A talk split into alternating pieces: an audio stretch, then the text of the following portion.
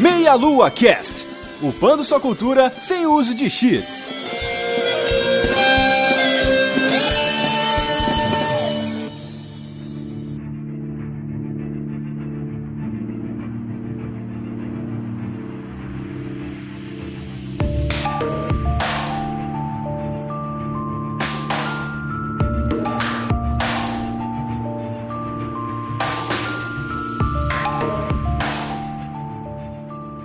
Saudações, queridos ouvintes. Estamos começando mais um Meia Lua Cast. Eu sou o Renato Seveniani e estou aqui com a Vanessa Reis.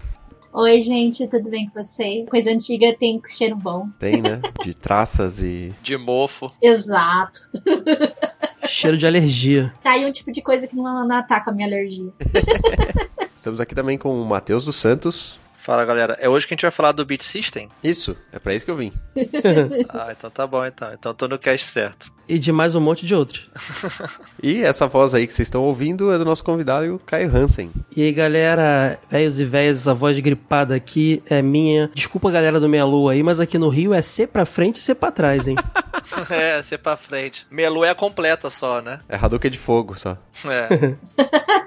Muito bem, estamos aqui hoje para falar do NES, né, o Nintendinho e os seus clones no Brasil. Mas antes da gente falar desse assunto, o Caio vai fazer as honras aqui de apresentar o projeto dele aí, o Jogo Velho. É, eu sou lá do Jogo Velho, nós somos a princípio uma revista que tá para sair agora a versão impressa, à venda lá no lojadovelho.com.br. E somos agora dois novos podcasts na Podosfera o próprio jogo velho de retro games e o TV de tubo, onde falamos de TV das antigas. Então tem conteúdo gamer e não gamer lá no jogo velho também. Maravilha. E além do site, como é que as pessoas falam com você diretamente? Tem Twitter, Facebook? Arroba jogo velho em tudo, é, menos no Twitter, que é jogo underline velho. E pessoal, Caio Hansen, vocês me encontram. Caio Hansen em todo lugar também. Maravilha. Então todo mundo aí que tá escutando já tá seguindo, já tá lendo a revista, já tá pagando o padrinho, já tá escutando o podcast. É isso aí. O pessoal deve lembrar do Caio também do falecido Retro Geek. Saudade de Retro Geek. Até ano passado eu tava lá no Retro Geek, agora eu tô no empreitada nova com o Wade, com a galera do Jogo Velho. Lembrando que o site é jogovelho.com.br. O Loja do Velho é só para comprar revista. Se quiser ouvir os podcasts é no jogovelho.com.br. Maravilha, maravilha. Então a gente vai falar do Nintendinho logo depois dos nossos recados.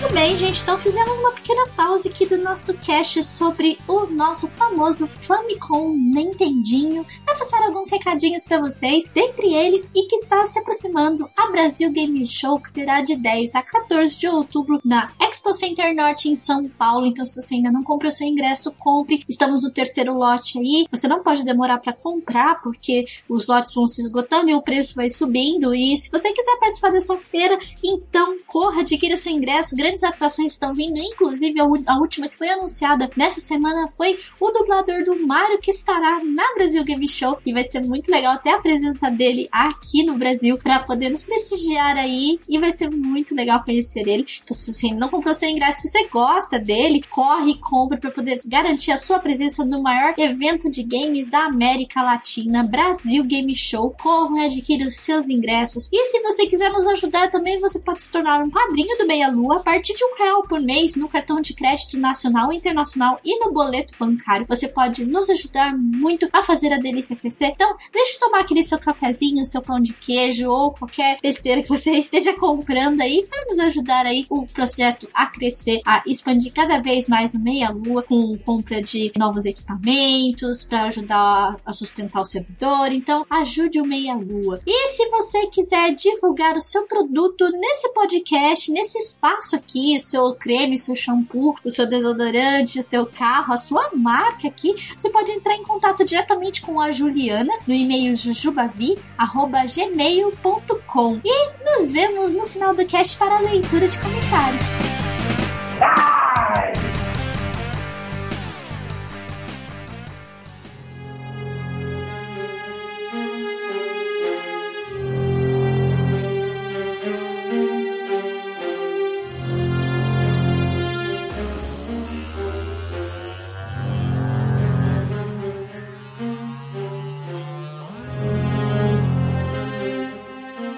Estamos de volta, vamos falar de um dos melhores videogames de todos os tempos, aquele que salvou a indústria dos videogames. Concordo. Seria o NES o mais importante videogame da história pelo seu papel de ter salvo a indústria? É, a gente teria que colocar ele aí junto com o Atari, né? Que praticamente quase matou os videogames, nesse papel de importância. É, mesmo que ele explodiu, ele quase matou também. É, pois é. E acho que depois do NES, a gente teve um crescimento geral. Talvez a gente tenha que discutir aí a entrada do PlayStation com a definição do 3D e os CDs, né, como a mídia definitiva. Esses três passos aí são indiscutivelmente os mais importantes, né, dessa evolução que a gente tem aqui. Porque o resto é evolução técnica, né? O PlayStation não, não existiria se não tivesse o Nintendinho pra salvar o mercado, entendeu? Isso que eu tô falando, a questão da importância. É, e se a Nintendo não tivesse brigado com eles também, né? É, rapaz. Não, você vê como é que pequenas decisões, né? O que que acontece? É, não teria Playstation se a Nintendo nunca tivesse entrado pra área dos games, né, cara? Então, É, aí vai virando uma- um efeito borboleta parada já quase, assim, né?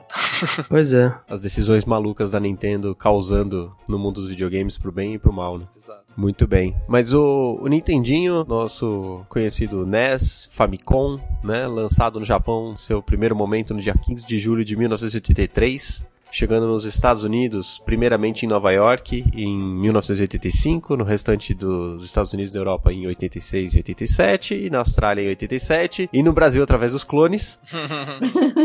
Chegou bem tarde pra gente, inclusive, né? Acho que 88, 89, né? Provavelmente, eu É. não tenho essa informação aqui. É que foi ver um monte de clone depois, né? Então, esse que era o problema. É verdade, foi pertinho do Super Nintendo, um pouquinho, um ano antes, eu acho. É, então eu achei que fosse uns 88, 89 ali, finalzinho, começo dos 90. Foi quando a Gradiente resolveu lançar o- os consoles da, da Nintendo aqui, né? Uhum. E aí ela acabou lançando muito coladinho ali no Nintendo Super Nintendo. Igual eu falei, o meu o Beat System, eu tinha o Beat System. Ele não era um dos clones mais famosos, né? Porque muitas empresas traziam as- a cópia do NES. E eu lembro que eu recebi a minha, eu, eu tinha dois anos quando eu comecei a jogar videogame. E foi no Beat System, então foi lá pra 90, mais ou menos, 90, 91. No histórico da Nintendo, só pra falar que na Coreia do Sul ele não se chamava Famicom nem NES, ele, chama, ele era vendido pela Hyundai e ele chamava Comboy, né? Não sei porquê isso daí, mas tudo bem. Comboy. Você comprava ele e via com um garoto, com um boy. e ele virava um carro, porque é da Hyundai também, então ele. É o primeiro Transformer, né? É, isso que eu falava, Transformer, velho. A gente teve um podcast sobre 1983, o ano do videogame no Brasil, que foi a chegada da Atari, dos clones, etc. Que foi o ano que teve a queda da Atari em 82, o crash de 83. Então ele chegou aí pra resgatar os videogames como uma forma de mercado e entretenimento viável, né? Mas a gente não vai falar dessa parte aqui. Então vocês podem assistir ó, esse documentário e tem um documentário americano também, que eu não lembro o nome. A gente teve então a Nintendo estabelecendo seu console de mesa na vida das pessoas, com as cores vermelha e dourada lá no, no Japão e o cinza no ocidente, né? O Famicom, o famoso Famicom, o Family Computer. Nome maravilhoso nessa mania de juntar, de pegar a primeira sílaba de, um, de uma palavra e outra do outro e juntar. Japonês faz isso com banda e com, com videogame também. E o, o Famicom era aquele que o original japonês era um que vinha com controle soldado, né? No, no console, não era isso também? Exatamente, o controle era fixo. Não era quando dava pra você tirar, desencaixar e comprar um outro e encaixar no lugar. Fixo e curtinho. Porque eles tinham, eles tinham o hábito de se jogar com ele no chão, bem pertinho e tal. Então, os cabos do, do Famicom dos controles eram bem curtinhos. Eles queriam juntar a família toda, pô, computador de família, pra juntar todo mundo ficar sentadinho no chão, juntinho da família, dos filhos. É, não é porque eles não tinham espaço na casa deles, né? Era porque eles queriam juntar. É, os apartamentos eram pequenininhos, a TV ficava no chão, num móvel bem pequeno. E o videogame no chão também. ela conseguiu conquistar o mercado e restabelecer o, digamos assim, a glória dos videogames na época, depois de derrubado pela Atari, porque ela estabeleceu o primeiro programa de certificação para desenvolvedores que não fossem a Nintendo para os jogos. Então ela criou aquele selinho bonitinho, redondinho e tal, que eram os autorizados, licenciados Nintendo. É, o License by Nintendo. Toda a fita tinha e aparecia no início do jogo também. Isso era importantíssimo para conquistar de volta, né, a confiança do público com o tipo de produto que eram esses consoles de casa. né? Exato. Justamente o que fez o crash da indústria de videogames lá do Atari foi essa questão de você não ter é, esse controle do que era lançado. Então o nego lançava de tudo pro Atari, sabe? É, ah, não, tá, esse negócio dá dinheiro de videogame aí, Atari e tal. Então qualquer um fazia jogo. Aí o cara na- que quintal da casa dele fazia um jogo de qualquer jeito e vendia pelo preço lá de um jogo normal, um jogo que você é todo bugado, tudo zoado. Então você comprava aquele jogo, achava uma merda e ficava é, agarrado na loja e não conseguia vender e só começava a dar prejuízo. Aí teve o lance do ET, né, tal, que flopou total e que foi um símbolo da crise desse crash, né? Tanto monte de jogo pornô pra Atari, o cara fazia de tudo. não tinha- é, não tinha nenhum controle, tá ligado? Era foda. E com isso a Nintendo Jogo pornô pra Atari era foda. É isso aí, Matheus. Boa piada, hein? era foda. É, então, era isso aí. Você tinha que usar a imaginação também, né? É, bastante imaginação pros quadradinhos. ó. Exato, pra ver um monte de quadradinho fazendo alguma coisa lá, tinha que ter muita imaginação. Quando a gente via a Lara Croft, achava ela toda bonitona e eram uns polígonos todos zoados hoje. Então o pessoal que via quadradinho, pra época, devia achar legal, cara. É possível, possível. Botando no contexto da época, assim, faz sentido. É, pô, o que tinha. e depois disso, a Nintendo com esse selo realmente começou a não deixar qualquer jogo, qualquer maluco lançar jogo, controlando a qualidade dos seus jogos e realmente ganhando o prestígio né, da marca e a confiança do, do consumidor. Então, justamente por isso que ela foi responsável por trazer de volta né, o console doméstico. Quer dizer, era só arcade, arcade, arcade. Anos 80 era bombava arcade, tudo quanto é lugar. Você vê nesses desenhos, em filme, Stranger Things mesmo, você vê a galera lá no arcade jogando, né? Uhum. Do videogame em casa era o arcade em casa, mas a Nintendo veio com esse lance do, do selo e realmente começou a ter jogos de qualidade e a galera começou a comprar videogame, comprar jogos de novo. Uhum. E é interessante que você falou dos arcades. Obviamente, o projeto da Nintendo veio por conta do sucesso dela com os arcades, com o Donkey Kong principalmente na época. E o projeto nasceu das mãos do Masayuki Uemura. E ele era inicialmente um console mais parecido com o Odyssey, com teclado, mouse e outros periféricos desse esquema mais computador, mais PC. Um outro produtor da Nintendo, o Hiroshi Yamauchi, ele considerou que chegar com esse tipo de console cheio de periféricos etc afastaria as pessoas, diminuiria a aceitação do console, não seria algo muito amigável, né? As pessoas teriam que conectar muitos cabos, etc. Então, que eh, deveria ser algo simplificado, né? Seguindo mais a linha do Atari 2600, que já tinha uma aceitação da galera que não, não era tão fã de tecnologia assim. Inicialmente os componentes do NES foram desenvolvidos do zero, diferente, por exemplo, do Mega Drive, se não me engano, que foi desenvolvido a partir da placa do arcade da Sega. O NES foi desenvolvido do zero e a base desse projeto foi um chip da NEC,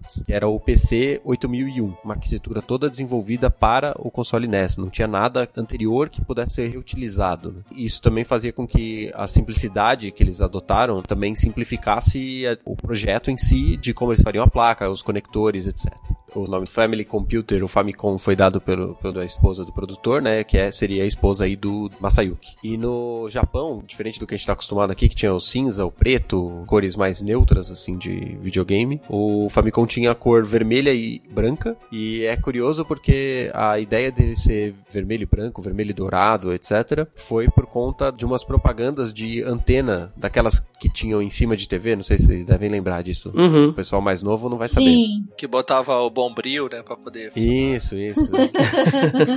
Umas famosas no Brasil era uma piramidezinha, vermelha e preta. Ah, Então, no, no Japão tinha algo parecido com aquilo, só que era vermelho, branco e, e dourado. E aí os caras tiraram a ideia de manter essas cores aí, porque eles achavam que era algo tecnológico da época.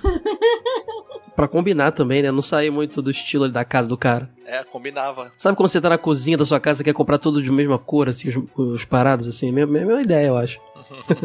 Apesar do- da simplicidade né, do Atari 2600, o, o objetivo deles é que o NES atingisse uma qualidade gráfica e de processamento equivalente ao do Coleco Vision, que era mais potente do que o Atari na época. Uhum. Coleco que a gente não teve contato, mas o pessoal que jogava videogame em 83, 85 jogou bastante, assim, no Brasil. Tiveram vários Famiclones do, do Coleco também aqui no Brasil. Outra coisa também é o controle do NES, ele trouxe o direcional, né? Antes que a gente não tinha outro co- o direcional, só com a manete mesmo, a alavanca. É, eles puxaram do Game Watch, né? Que é o videogame portátil anterior da, Sim. da Nintendo, o minigame, né? Que era o portátil, é. É, o D-pad era a criação deles. Esse cruzinha que a gente conhece hoje pra caramba, surgiu ali ali no Game Watch, coisa da Nintendo. Ninguém tinha usado antes. E faz toda a diferença, né? Sim, sim. Pra jogar jogo bidimensional, principalmente, 2D. É, então é curioso que nesse momento eles estão pensando, né, durante todo o desenvolvimento do projeto em simplicidade, em aceitação, etc. E nesse momento eles entraram com a carta de vamos tomar cuidado com as crianças e evitar que elas se machuquem. Então o controle do NES seria parecido com o controle do Atari, ele teria uma manetezinha, um joystick.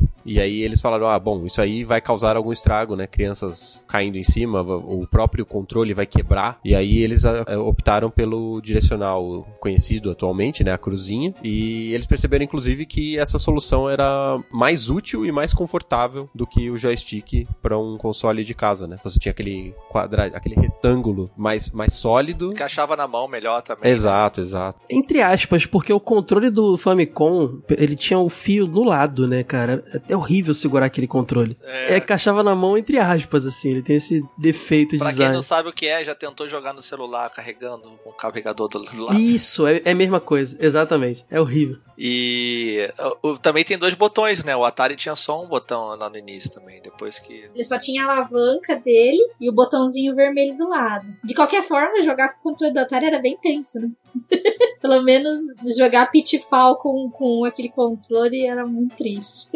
Verdade. Esse segundo botão mudou tudo, cara. No- muitas possibilidades surgiram nos jogos, impressionante. Pô, só você poder pular e o outro atirar, né? Você já tem dois comandos. Porra, a possibilidade que você cria aí, né, cara? Deixa eu só trazer uma informação rapidinho, que a gente ficou na dúvida no início. Eu, eu tava meio na dúvida, dei uma confirmada. Realmente, o Nintendinho chegou pela Gradiente aqui no Brasil, junto com a com o Super Nintendo mesmo, 93. Quando a é, Playtronic, que era da Gradiente com a estrela, foi lançar o Super Nintendo, lançou o Nintendinho também, mas aí já todo mundo já tava cansado de jogar tudo do Nintendinho nos clones, né? Exato. Mas saiu em 93, é isso mesmo. Bom, Uma coisa que vocês falaram aí do botão, que eu acho curioso, é que a gente tem os botões famosos, né? B e A, né? O A tá mais na direita e o B tá mais pra esquerda. Uhum. O Xbox depois vai mudar isso, vai colocar o A e o B, né, invertidos. Mas é engraçado porque é o jeito que os japoneses escreviam da direita pra esquerda e tal. é, nossa, nunca pensei por esse lado, é verdade. Faz E sentido. tem o Start Select também. E o Master System, pra não copiar também, era 1 e 2 os botões. É, Ah, é verdade, tinha um e dois, né? Vocês lembram que o segundo controle do Famicom tinha um microfone? Só ele tinha um microfone. Se você quisesse jogar algum joguinho que precisasse de comando de voz, ele tinha essa opção, isso era bacana. Você jogava com o primeiro e o segundo tava lá pra você falar e fazer efeitinhos com a boca. e tinha jogo que usava isso, cara.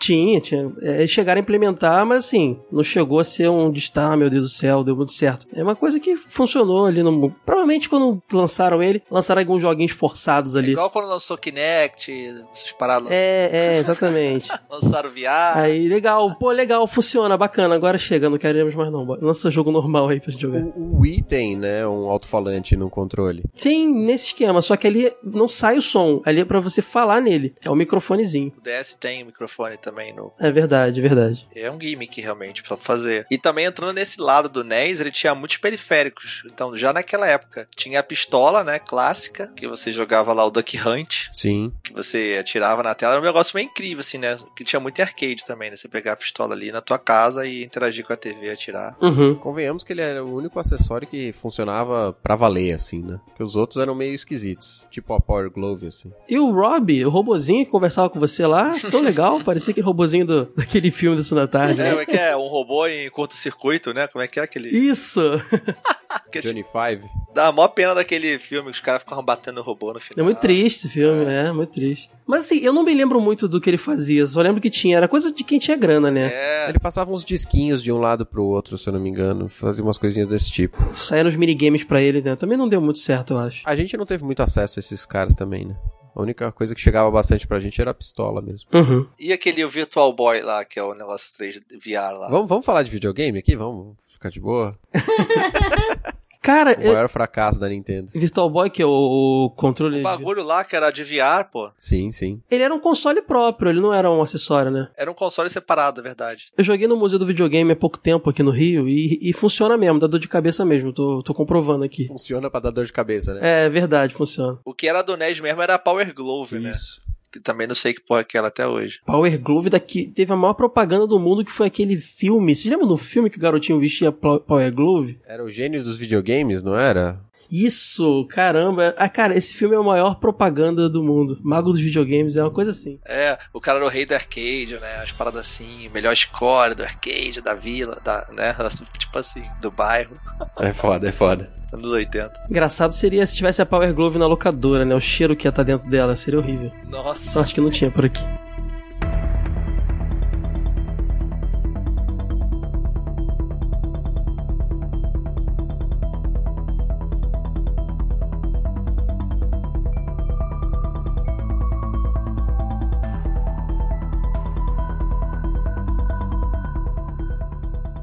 A ideia inicial do Famicom era ele ter 16 bits e já ter entrada pra é, disquete. Só Sim. que isso era muito à frente do tempo dele. Isso é verdade? Vocês sabem se é verdade isso? É verdade. Ele ia ter isso mesmo. Ele ia ser um computador esquisito e tal. Cara, isso realmente era muito à frente do tempo, né? Só que ele ia ser muito caro, muito complexo. Aí os caras podaram. Seria interessante porque a gente ia ver a geração 16 bits começando bem antes, né? É, na verdade, se a gente for considerar, as placas de arcade eram muito mais avançadas. Ah, mas adaptar isso pra casa sempre foi uma dificuldade muito grande. Só você ver o Mega Drive, né? O Mega Drive tentou ao máximo. Sim. Era maravilhoso pra quem era da época, mas quando você olha hoje o Altered Beast dele e o do arcade, é, é sofrível, né? O que eles provavelmente pensaram nisso é que poderia encarecer demais o produto pra época dele, entendeu? Uhum. E ele poderia, por ter muita coisa, ah, muito apetrecho, ter acesso a disquete, a disco, não sei o que, 16 bits e com teclado, não sei o que, essas coisas todas, que ia lembrar mais um PC, porque o PC naquela época era caro. Quase ninguém tinha computador nessa época, né? Não sei quem lembra. Não ia ter mais aquela coisa de family computer, de estar na casa de toda a família, né? Então ia se encarecer e acabar flopando, não ia ter o sucesso que teve. Igual foi o Neo Geo, por exemplo. O Neo Geo ele era um arcade na sua casa, mas devido a isso ele era muito caro, É, pode crer. quase ninguém tinha e o console morreu por causa disso, entendeu? Mas a ideia do disquete não foi descartada. Depois saiu o Family Computer Disk System, né? Que chegou a ter, se não me engano, o Zelda saiu nesse formato a princípio e tal. Sim. E já permitiu algumas coisas bacanas. Por exemplo, você tinha um disquete, então você podia carregar o jogo, salvar um, gravar um save ali, entendeu? É, você tinha um lance muito legal que eu li uma vez sobre isso, que você tinha os totens no Japão e você podia levar o seu disquete lá, era como se fosse um... Quando você compra um, um joguinho digital, sabe? Você colocava o disquete nesse totem, você carregava, comprava o joguinho ali,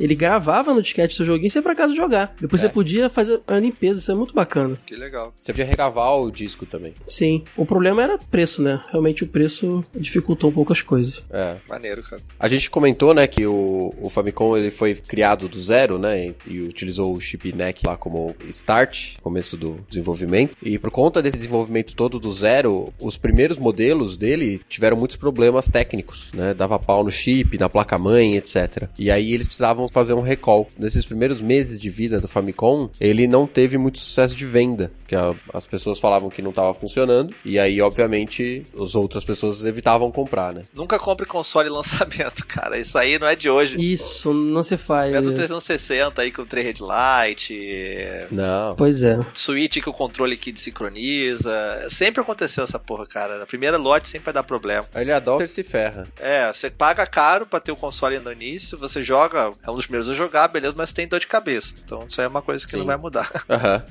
E sempre sai uma versão melhorada, né? Teve o, o Famicom AV depois, que era com a saída de vídeo, que saiu no Japão, que além de bonitinho pra caramba, ele era todo melhorado, tinha essa saída de áudio e vídeo e tal. Sim. Não tinha o problema lá do fiozinho curtinho e tudo mais. É, É, bom então. esperar mesmo. Muita coisa. Isso hoje em dia o pessoal reclama que tem, ah, PlayStation, PlayStation PS1, Xbox Slim, não sei o que, PS4 Pro, mas nessa época já tinha essas paradas de. Tinha Master System 1, Master System 2, Master System 3, Atari 2600, né? O Famicom mesmo tem várias versões. Sempre existiu essas versões a mais aí, pra ganhar um dinheirinho a mais e também corrigir bug e botar uns updates no sistema. Sim. Alguns updates é, até não eram tão benéficos assim, né? O Mega Drive japonês, se eu não me engano, é, quando ele foi evoluindo, ele foi perdendo algumas características que ele tinha. Por exemplo, trocaram aquele chip FM, né? Que tinha um som diferente dele lá, por um Uhum. outro chip menos capaz, digamos assim. E aí o som dele muda. Tem alguns que dá pra você fazer uns mods atualmente, outros não. É, é uma coisa meio, meio louca, assim, né? Que os caras faziam na época. Acho que isso aconteceu até fora do Japão também, o Mega Drive no geral, né? Ah, sim, sim. É. Teve até versões mais recentes no Brasil, principalmente, que não tinha nem entrada mais pra Sega CD e tal. Isso é óbvio, né? Não vendia mais o, o addon, mas foi perdendo. Verdade. Bom, apesar disso, né, depois desse recall aí, o NES começou a vender muito bem. Tanto que ele é um dos videogames mais vendidos da história. E aí, quando no final da vida dele, né, ele ainda era o segundo mais vendido no Japão, mesmo com o lançamento do Super NES, do PC Engine e do Mega Drive, no primeiro ano do Super NES. É um negócio bastante assustador, assim, ele continuar a ser tão bem vendido, assim. Os próprios jogos também venderam pra caramba, né? Se você considerar os Marios ali, também. Sim, Ele só não vendeu, acho que mais do que os consoles da SEGA na Europa, porque Japão, Estados Unidos. Brasil teve os clones, né? Se fosse contar, os É. clones com certeza tinha passado também. Mas era um sucesso, cara. Os jogos eram muito bem desenvolvidos, é, as IPs eram incríveis, então assim, a gente tinha lá os personagens que a gente mais gostava de ver. E. Cara, o Super Nintendo só saiu naquele momento por causa da pressão da concorrência, porque senão não tinha saído naquela hora. é, eu acredito que não mesmo. Que a SEGA veio com o Mega Drive, é, ela veio pra concorrer com o Nintendinho, e o Mega Drive não dava um pau no Nintendinho, né? É, não tinha nem como, né? Então adiantou, apressou o Super Nintendo. Porque, cara, a base instalada era incrível. Tanto é que continuou vendendo o Nintendinho. Continuou vendendo o Nintendinho. Pra vocês verem, inclusive, é 95 nos Estados Unidos e 2003 no Japão, com essa versão Famicom AV que eu falei. Vende até hoje, cara. Vende até hoje esses mini Não, aí. é, voltou agora, né? nada.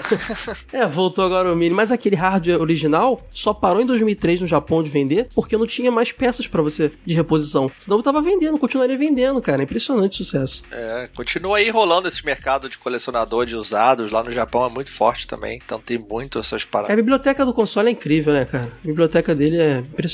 E ele parou de vender em 2003, mas o suporte técnico dele foi até 2007. Nossa, Já tinha o Wii já. impressionante. E outra coisa do NES, assim, responsável pelo sucesso dele, questão de que o Atari não fez, ele fez, é a questão de você dar mais identidade ao personagem, ao que você está jogando. Não era só um pixel na tela, né, que você tava controlando ali é, genérico. Agora tinha os personagens, até que começou esse negócio de mascotes aí, essa guerra de. A gente falou muito do Mega Drive, de Master System, por causa- aí tem o Sonic, o Alex Kidd, né, e o Mario da Nintendo, porque justamente isso, você jogava com o Mario. Então você jogava porque era o novo jogo do Mario, era o novo, tinha aquele personagem, você sabia, você já conhecia aquele cara de outro jogo, entendeu? Era muito assim também, não era só, ah, é um soldado, é um carro de corrida, sabe? Então, Mas isso é um pouco injusto, né, com a Atari, cara. A Atari não conseguia fazer sprites Sim, muito bacanas. eles até tentavam, né? É, mas também era injusto quando o Mega Drive chegou e forçou a Nintendo a lançar o Super NES, né? Sempre vai ser Sim. injusta a batalha. Quem vem depois tá ganhando. É verdade. É, O mais longe que o Atari chegou foi com o Pitfall Harry, do Pitfall, que era um personagem carismático no medida do possível, né? Sim, sim, sim. Fora isso, é difícil. sim, sim, sim. Não, e tinha jogos de filmes, você tinha ah, o jogo de filme lá, você jogava com os personagens do, do filme lá, mas E era, tinha Smurfs também, você né? imaginava o Mas personagem. era feinho, era feiozinho, era feiozinho, é verdade. E outra coisa também que o, o NES fez na época que revolucionou pra caramba foi o próprio Mario, né? A questão do- da questão da programação dele de fazer um jogo de plataforma com a tela que andava, né? Que acompanhava o personagem, que é aquela coisa Uhum. de, da programação que eles usaram, que hoje em dia até uma das grandes revoluções do videogame foi justamente isso, que era a tela que acompanhava o personagem quando você andava. Não eram telas estáticas que você chegava ao fim da tela e abria uma nova tela com o personagem no canto da tela. Então, isso aí também É. foi uma grande coisa que depois outros jogos usaram, que é a base dos jogos de plataforma hoje em dia, né? De qualquer jogo de plataforma. É, ditou, ditou padrões. Assim como o Street Fighter 2 ditou padrões de luta, o Super Mario ditou padrões de plataforma. Pode crer. Exatamente. Só pra gente terminar essa parte do lançamento do NES nos Estados Unidos, voltar um pouquinho lá pro 85, ele foi apresentado na CES, né, aquela feira de tecnologia nos Estados Unidos, em 1985, é, apresentado como NES, né, o tendo Entertainment System, e o design do Lance Bar, que foi aquele design quadradinho, que é o mesmo design que é utilizado no Beat System, né, Matheus? Que a gente É, teve. rapaz, Beat System lindo.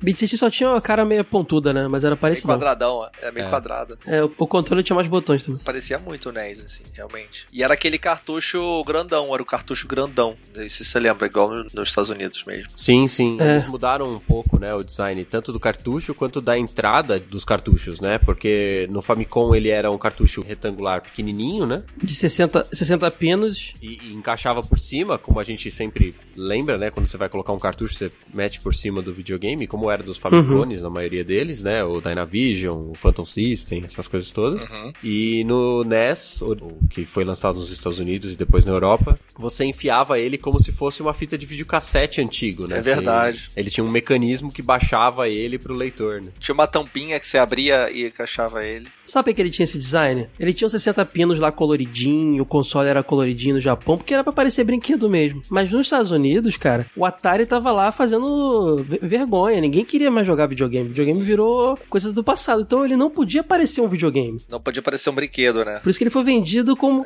foi vendido como um sistema de entretenimento. Por isso que tem esse nome. Então assim, é, vinha aquele robozinho. Por isso que tinha essas paradas de, de pistola, de robozinho, justamente pra fingir que. Exatamente. E uma cara de videocassete, e o cartucho tinha cara de fita também pra encaixar ali. Mas no fim das contas era um videogame. Se fosse hoje ia ter Netflix pra ele, ia ter essas paradas todas lá no YouTube, né? É verdade. Rodar DVD. Não ia não, cara. Olha o Switch aí, que não tem nada dessa porra aí. É. e, e é legal porque, assim, você encaixava o cartucho, era grandão, né? Aquele cinza. E você tinha que apertar, acho que uma alavanquinha pra soltar ele, né? Acho que tinha uma parada dessa. Você apertava ele mesmo, ele tinha um, um buraquinho, ele descia e subia. É, Ele então. tinha um. Igual fita cassete lá, fita cassete de, de Discman, que você Aham. encaixava. Você apertava ele e ele levantava. Eu lembro que também, eu lembro que na locadora lá da minha cidade, lá, tinha as fitinhas de, de Nintendinho, só que dos outros consoles, que era aquele que era encaixava por cima, que era menorzinha, inclusive. Era- Ela era metade do tamanho da- do cartucho do Beat System na época, que é o do NES também. Acho que eram os japoneses que eram assim também, os cartuchos japoneses. Isso, exatamente. O cartucho japonês era menorzinho. É, o de 60 pinos e o 72 pinos é o americano lá. Isso. Mas tinha adaptador, vocês lembram que vendia eu adaptador tinha, pra eu tinha caramba? adaptador. Era tipo. Eu lembro que depois meu pai comprou pra mim porque eu queria alugar os jogos. Aí era tipo uma, uma metade do, do, do cartucho assim que se encaixava. É. Aí ele virava um cartuchão grande igual. Você botava, no, funcionava no Beat System, no caso. Muito E maneiro. tinha uma fitinha, né, pra você conseguir arrancar ele lá de dentro, né, que senão... Isso! Tinha a fitinha vermelha. Exatamente. Igual você tem pilha, às vezes, em alguns aparelhos tem um papelzinho pra você puxar pra pilha sair, sabe? Ele Aham. tinha uma fitinha pra você puxar. Nossa, é muito arcaico, né? Caraca. Lembrou da minha infância, é muito massa, cara. É. Bom, vamos, vamos falar aqui rapidão, então, dos clones. A gente já tava falando um pouquinho, né, do Beat System, Dynavision, Super Famicom, Famicom, essas coisas todas malucas, com esses nomes muito loucos, enrolado. Bom, o Matheus falou que teve o Beat System, eu tive o Beat System. Qual que você teve, Caio? Eu não tive Nintendinho. Ah, não, Eu tive cara. Master System. Mas jogava muito, cara. Eu jogava o Dynavision do meu vizinho. Eu tinha um outro vizinho rico que ele tinha um Nintendinho americano que o pai dele trouxe de fora. Mó tempão. Mas eu jogava em locadora, vários clones diferentes. Mas acho que o Dynavision foi o que eu mais joguei. Aquele Dynavision que tinha um botão igual de, de micro-ondas, sabe? Que o botão era por dentro, assim, se apertava, era muito legal. Tinha muito clone, cara. Era muito louco, cara. Era muito louco o mercado nessa época, né? Cara, a gente, a gente forçou a Nintendo chegar aqui, cara. A gente mostrou, olha só, tá deixando de vender. Que a gente precisou fazer, é, criar essa cultura dos clones. E a própria Tectoy também com a SEGA fazendo é, um case bacana pra Nintendo. Olha, legal, vamos, vamos entrar assim nesse mercado. Porque a gente julgou mal esse- o comportamento deles. Eles, eles são um público consumidor. E eu acho que o principal clone era o Phantom System, vocês não acham? O que mais aparecia por aí? Sim, sim, era o mais, era mais famoso mesmo. É. Ela falava muito. Mas ele vinha com controle de Mega Drive, né? Bizarro isso. É, cara. E ele era da Gradiente que tentou lançar o, o, o Nintendinho aqui, não conseguia, não, não conseguia autorização. Ah, então beleza, vou lançar clone. Aí lançou ele com a carcaça lá de. Era, era a carcaça do, do, de um, algum Atari, cara. Também. Não lembro qual, qual versão do Atari agora. Ele era parecido com o 5200, não era? Isso, isso, acho que é esse mesmo. É, e aí saía com a carcaça do Atari, com clone de Nintendinho. Um pouco depois ela conseguiu lançar como Playtronic o Nintendinho aqui, mas antes ela lançou como Phantom System. Era o que eu mais via por aí. Sim, era muito louco, cara, esse negócio. E engraçado é que a Nintendo ela teve tanto cuidado que a gente falou com a lance lá do, dos jogos, dos softwares, com a questão do licença by Nintendo e de tentar realmente regular ali os jogos pra não sair qualquer porcaria, né? Mas o hardware mesmo ela não teve esse cuidado, né? Não, não conseguiu, acho que também controlar, principalmente fora, né, do Japão, dos Estados Unidos e ficou essa loucura total aí, né? Cara, eu acho que a legislação era meio complexa ainda, cara. Eu acho que era complicado. A única explicação que eu vejo é que era difícil você chegar e, ó, ele tá usando aquilo ali que eu criei. O software, então, nem se fala, né, cara? Você via um monte de clones de vários jogos em vários consoles, entendeu? Come Come do Odyssey era o clone do, do Pac-Man, cara. Totalmente, sabe? É, Então rolava muito isso. Sim, tanto que virou apelido, né, do negócio. No documentário lá, né, o Renato, do 1983 do Arthur lá, do Arthur Palma, Isso. ele fala como Aham. que os caras faziam os gambiarra pra poder trazer os videogames pro Brasil na época. Era difícil trazer, de importar. Eles traziam um chip no bolso do avião, entendeu? E daí faziam os clones, montavam aqui. Era uma gambiarra do caramba, cara, sabe? E no- acho que no NES foi pra esse caminho também, logo depois. Sim. Tinha um lance de resto de ditadura ali que você não podia importar tudo. Alguns componentes tinham que ser feitos aqui. Era complicado pra caramba. É, verdade. Ô Van, qual que foi o modelo de Famiclone que você jogou? Ai, é- ele era o, o roxinho mesmo, o roxinho branco, aquele mais redondinho, assim, que ele tinha as bordinhas mais redondas. Era Dynavision? Era Phantom System, você lembra não? Ai, que era o nome? Não, era Dynavision, desculpa. Tava tentando lembrar, mas era, Dyna, era Dynavision. Era Dynavision, aquele Dynavision 3, sei lá, né? Sim, sim, esse mesmo, é esse mesmo, próprio, Dyna, Dynavision. Ah. Eu- Eu tô tentando lembrar qual era o modelo que meu amigo tinha, porque eu alternava, né, entre jogar na minha casa e na casa do meu amigo, e eu tinha o Beat System e ele tinha, eu não lembro se era o Dynavision, eu imagino que seja o Dynavision, ou se era o, o Phantom System, eu não consigo lembrar. O Phantom System eu não cheguei a ter. eu- Assim, o único que eu lembro de modelo mesmo era o Atari meu 2600. Esse aí, tipo, tá muito claro na minha cabeça. Agora, o Dynavision que eu joguei, eu não lembro o número, se ele, o número exato dele, qual modelo, o modelo que eu joguei dele também. Mas é porque era tanta versão que a gente fica confuso mesmo, cara. Ainda mais Sim. criança. E você pede pro teu pai, pra tua mãe, que não entende nada, tipo, comprar um videogame pra você, era o que ela achava na loja mais bonito, mais barato e trazia, cara. É, mas isso veio de uma cultura do Atari, porque tinha muitos clones do Atari. Então o próprio Dynavision, se não me engano, o primeiro era, era cartucho de Atari, o Top Game também. E aí depois foi evo- evoluindo. Ah, vamos mudar aqui o hardware aqui de dentro, botar um clone de Nintendinho agora. Então, sim, era uma continuidade do que já saía antes. A maioria deles já tiveram versões anteriores com hardware do Atari, né? Então é por isso que tinha tanto na- no mercado. Sim. A gente falou de alguns modelos, tinha também o Top Game e o Turbo Game, que eram da CCS, se eu não me engano. Top Game. Sim, Sim. isso é. Que eram bastante difundidos também. Esses aí eu, eu vi bastante pra jogar. Principalmente o Top Game. E ó, é resistente, hein? Se você pegar agora um top game, um turbo game no meio da lama, na- no quintal de alguém, há décadas, e, e limpar ele tá funcionando até hoje, cara. É impressionante. é muito resistente. E ele tinha um lance legal que ele tinha dois slots. Você tinha uma portinha assim no top game, né? Na versão Nintendinho.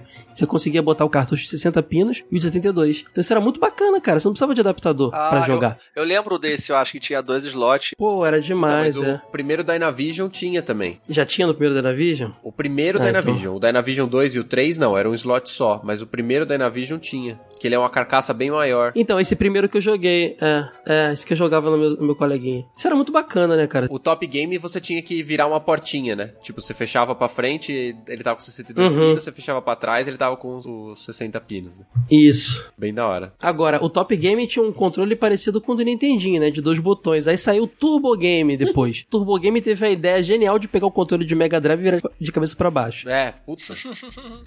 Anatomicamente perfeito. Nossa, era horrível. Os botões agarravam, cara. Eles ficavam velhos. Eles afundavam sempre. Acho que era, foi o pior controle de qualidade feito até hoje aqui no Brasil. Impressionante. Muito vagabundo. Os caras tinham que inovar de alguma coisa. Não, não vou copiar, então vou mudar o controle aqui. Aí o cara inventava uma merda. É, qualquer, vamos virar de cabeça pra baixo. Sabe aquela regra, tipo, copia, mas não faz igual? Eles quiseram levar a sério, eles inverteram o controle, entendeu? Pra não ficar igual. Absurdo. E tinha quatro botões, né? Quatro botões de joguinho de Nintendinho não era nada. Então ficava dois turbo lá. É. Ou repetidos, né? Não fazia sentido. Era bom pros jogos de tiro, né? É. E aqui também a gente tinha os acessórios, né? As pistolas, cada um tinha uma a sua, num formato diferente. Sim. Eu não cheguei a ter a pistola, só tive os controles mesmo. Até porque eu também não, a gente nunca foi muito fã de jogo de tiro. Eu tenho a leve impressão de que eu tive a, a pistola do Beat System, mas perdi ela. Eu devo ter perdido ela antes de perder o videogame. Eu joguei na casa de amigo esse de da pistola de Beat System. Mas eu lembro que assim, é, tinha é, um desses mil modelos que a gente falou que já vinha com a pistola na caixa, sabe? É, o Dynavision, um deles acho que vinha, inclusive. Ah, o Dynavision vinha sempre, é, desde o primeiro. Então você acabava tendo ali. Vocês lembram do Dinicon? Eu vi em locadora direto, acho que eu vi até na Pro Games o Dinicon. Vocês lembram dele? Era um preto com os botões vermelhos. Ele já vinha com, com Game Genie dentro dele, cara. Era muito legal. Ele tinha fone, é, fone de ouvido no controle pra você poder ouvir estéreo também, igual o Mega Drive. Era muito bacana. Não lembro desse não. Era um Nintendinho parrudão, cara. Um controle bacana. Era, era um Nintendinho parrudão, bem legal. Quem achar vendendo aí em alguma feira de rolo e tal, pode pegar que é um console incrível. Boa. O que não rolava muito era difícil ter. Não tinha jogo na memória também, né? Na época do Nintendinho, né? Não, não tinha. Só cartucho mesmo, né? Geralmente vinha um cartucho com 10 mil jogos, a maioria repetido. Aham. Contra mais difícil, contra com menos dif- dificuldade, contra com a paleta de cor trocada. É. É, vinha um monte de jogo repetido, mas vinha um cartuchinho. É, não tinha mesmo jogo na memória, que depois já era muito comum no Master System, né? Tinha muito jogo na memória e tal. É, coisa que a Tectoy inventou, acho, né? Não sei se tinha no, no resto do mundo esse tipo de coisa. O Hand Vision, lembra do Hand Vision? Teve aquele Master System Super Compact, né? Que tinha uma antena de rádio. Ligava na TV lá uma- um receptorzinho, você jogava de longe um pouquinho, mas se você ficasse um pouco longe, caía o sinal, né? Tinha a versão de Hand Vision, que era da Dynacon também. Eu acho que ele tinha jogos na memória, não tenho certeza, mas acho que ele tinha. Eu entrei num site aqui pra ver outras possibilidades de clones que eu nunca tinha visto antes. E eu achei um aqui que chamava Pro System 8. Ele funcionava no padrão 72 pinos, né? E ele tinha o visual igual ao Super NES da Europa. Ele era da uma marca desconhecida, Chips do Brasil. Eu lembro desse aí também. E o controle dela é o controle mais maluco de todos os modelos, eu acho. Porque ele tem um milhão de alavancas pra ativar turbo. É maravilhoso. É o Super Pro 2 esse controle. Ele chegou a ser vendido separado também. Porque a, essa chips do Brasil já fazia acessórios. Então eles adaptaram ali. Tinha turbo pra caramba. Eu nem sabia usar esse controle, cara. Ninguém sabia, né? Nem o cara que criou esse controle sabia usar. Ele tinha o visual meio do Super Famicom, né? Era bem bonitinho. Mas vamos falar de jogo, não? Ou tem mais coisa sobre o. Ah, tem um que não é muito retrô, mas é o Polystation, né? Acho que foi o último grande clone. É, Todo mundo Mas lembra. ele era dele. clone do NES também? Cara, ele era muito engraçado. Ele tinha a cara do PlayStation. Se abria a tampinha de CD, tinha um slot de, de, de cartucho, Cartucho, lá. era, era tipo trap, né? Era muito engraçado. É. cara, eu lembro. Cara, eu não sabia que ele era clone do NES, cara. Polystation. Foi o último famosão, assim. Até hoje saem clones por aí. Até hoje saem esses clones do, da Dynacon com cara de Wii, sabe? Que eles lançam. Mas esse aí foi o último grande famoso mesmo. Ah, o Polystation acho que ainda vende, né, na rua. Isso que é o mais bizarro. É, porque ele nunca foi oficial. Ele sempre vendeu em camelô. Ele vinha da China, de, de países assim. Ele nunca foi vendido por uma marca aqui, entendeu? A Dynacon acho que é a única que ainda faz, assim. Então até hoje você acha vendendo, cara. É impressionante. E ele é igual ao PlayStation 1, né? E tem até versão Slim, É, tem cara. versão PlayStation 3. É muito Cara, um dia eu vi um com a cara do Xbox 360, cara. Aí tava lá, X, sei lá o que que tava escrito, cara. Igualzinho o cara comprava no. Não, imagina Não a mãe, não era. mamãe, ah, esse aqui tá bem mais barato, vou comprar um camelô. Ele leva pro filho, ele aí abre o negócio e, tipo, tem uma fita pra encaixar, não quer botar o CD, imagina. Tá muito mais barato, mas eu quero ver ele achar a porra do cartucho barato, velho. E vem aquele cartuchinho ruim, sabe? Amarelo lá de não sei quantos mil jogos repetidos e sem nenhuma IP importante, porque não pode. Aí tá ali no máximo um Balloon Fight, tá ali no máximo um Bomb Jack, aqueles joguinhos bem, bem zoadinhos, sabe? Tem nenhum Mario pra eu jogar aqui. Achei aqui a versão Xbox que você falou, chama X Game 360. Ele é o, o Xbox branco, tem até aquele calombinho da lateral que era do, Uhum. do disco, né? Uma tampinha de CD abrindo pra cima, com um X do lado. Cara, que coisa horrível, cara. Cara, teve um problema há pouco tempo. A Dynacon chegou a lançar o Dynavision Black e o Dynavision White, que são, foram os últimos clones ali. Eles eram idênticos ao Nintendo Wii. que Tinha inclusive controle de movimento, só que nos padrões lá deles, né? Não era aquele movimento fluido. Teve ameaça de processo, eles tiveram que tirar do mercado, cara. Mas chegou a sair Caraca. lá o Dynavision Black e White. Eles eram igual, eles ficavam em pé igualzinho dentro do Wii, cara, igualzinho.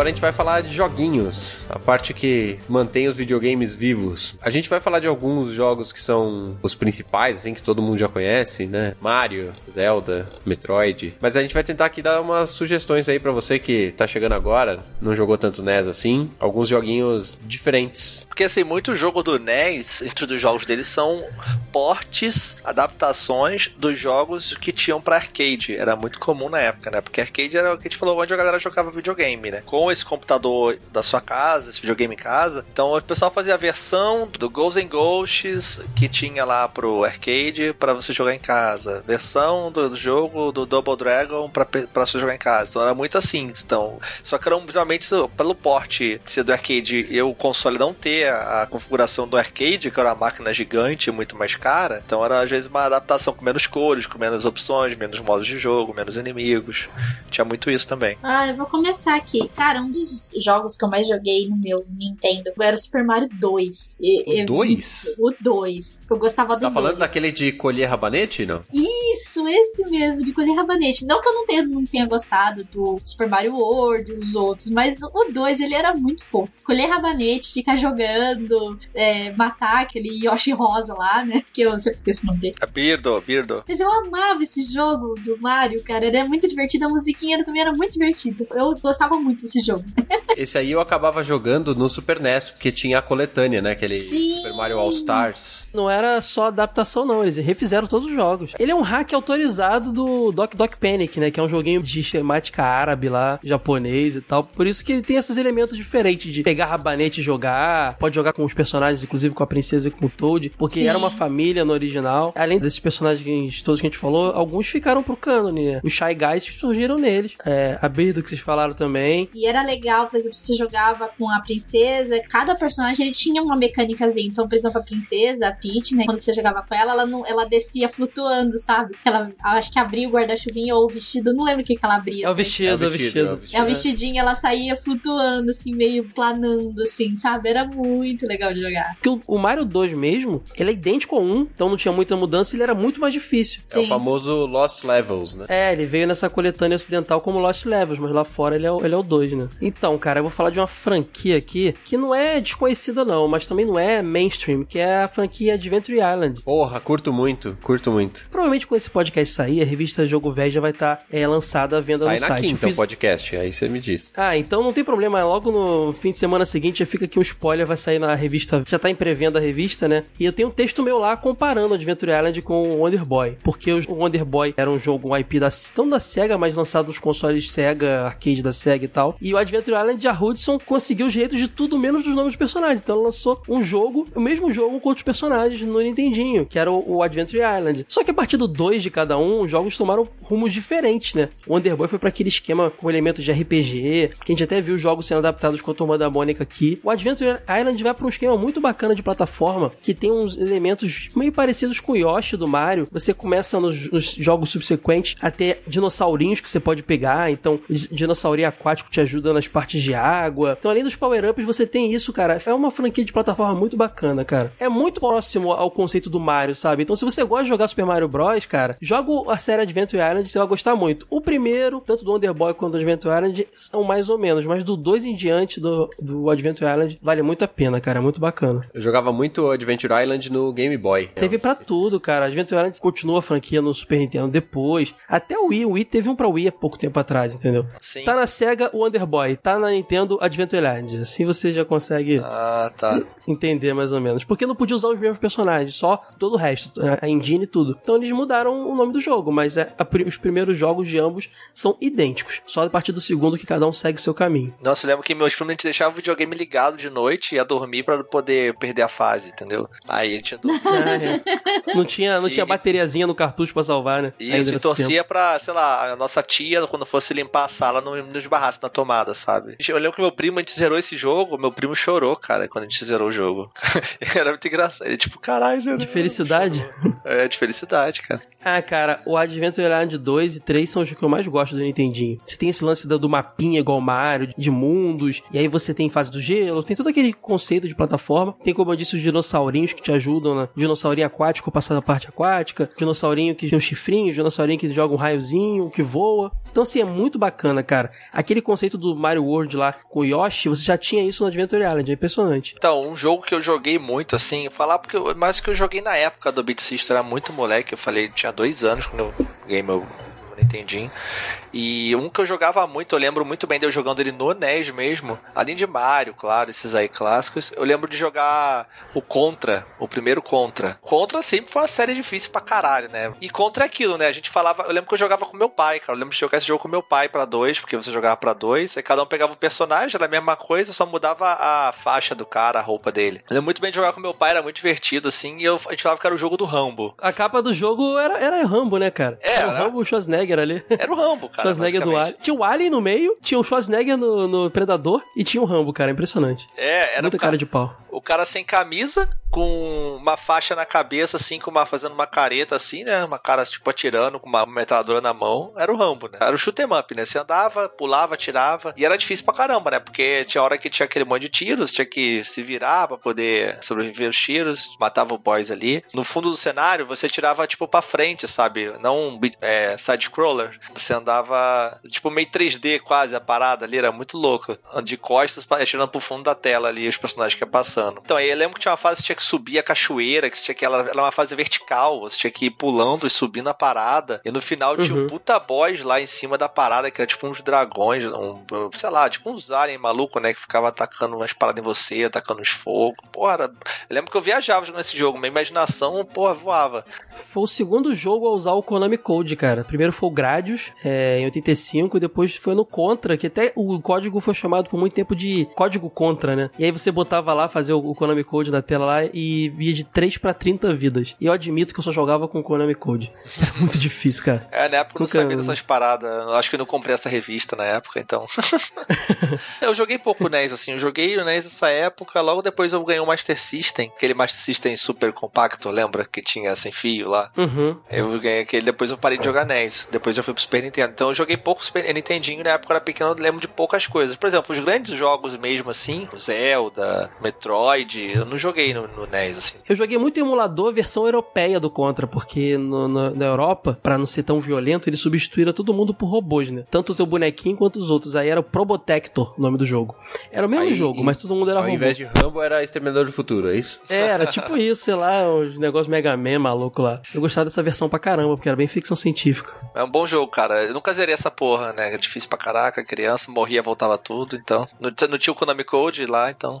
Vou puxar aqui então um dos jogos que eu mais joguei no NES, um dos cartuchos que meu amigo tinha, que era o Kung Fu. Ah, Kung Fu, cara. Um dos pais ali do, do beat'em upzinho, podemos dizer. Não é, mas tem alguns elementos ali, né? É, é um meio do caminho entre o Prince of Persia e o Beat'em Up, né? Exatamente, verdade. É um jogo bem simplesinho, você vai andando pra direita e vai vindo os inimigos e você vai ter que bater. Nada muito complexo, o gráfico dele era bacana, assim, você tava num templo, né, de templo chinês, assim, tinha toda um- uma estética mais oriental. Ele era parecido com aquele Karateka, Eu tô até vendo aqui, porque eu lembrava ali no YouTube, ele lembra aquele de Ninja Gaiden, a movimentação, né? Aquela de andar de lado, né, e tal, bater nos carinha. E- Ele lembra também o Black Belt do Master System também. Hum, também. E esses jogos é engraçado que eu tipo, botei lá pra lembrar do jogo Kung Fu no YouTube. Aí Kung Fu Playthrough, 12 minutos. O cara zera o jogo, sabe?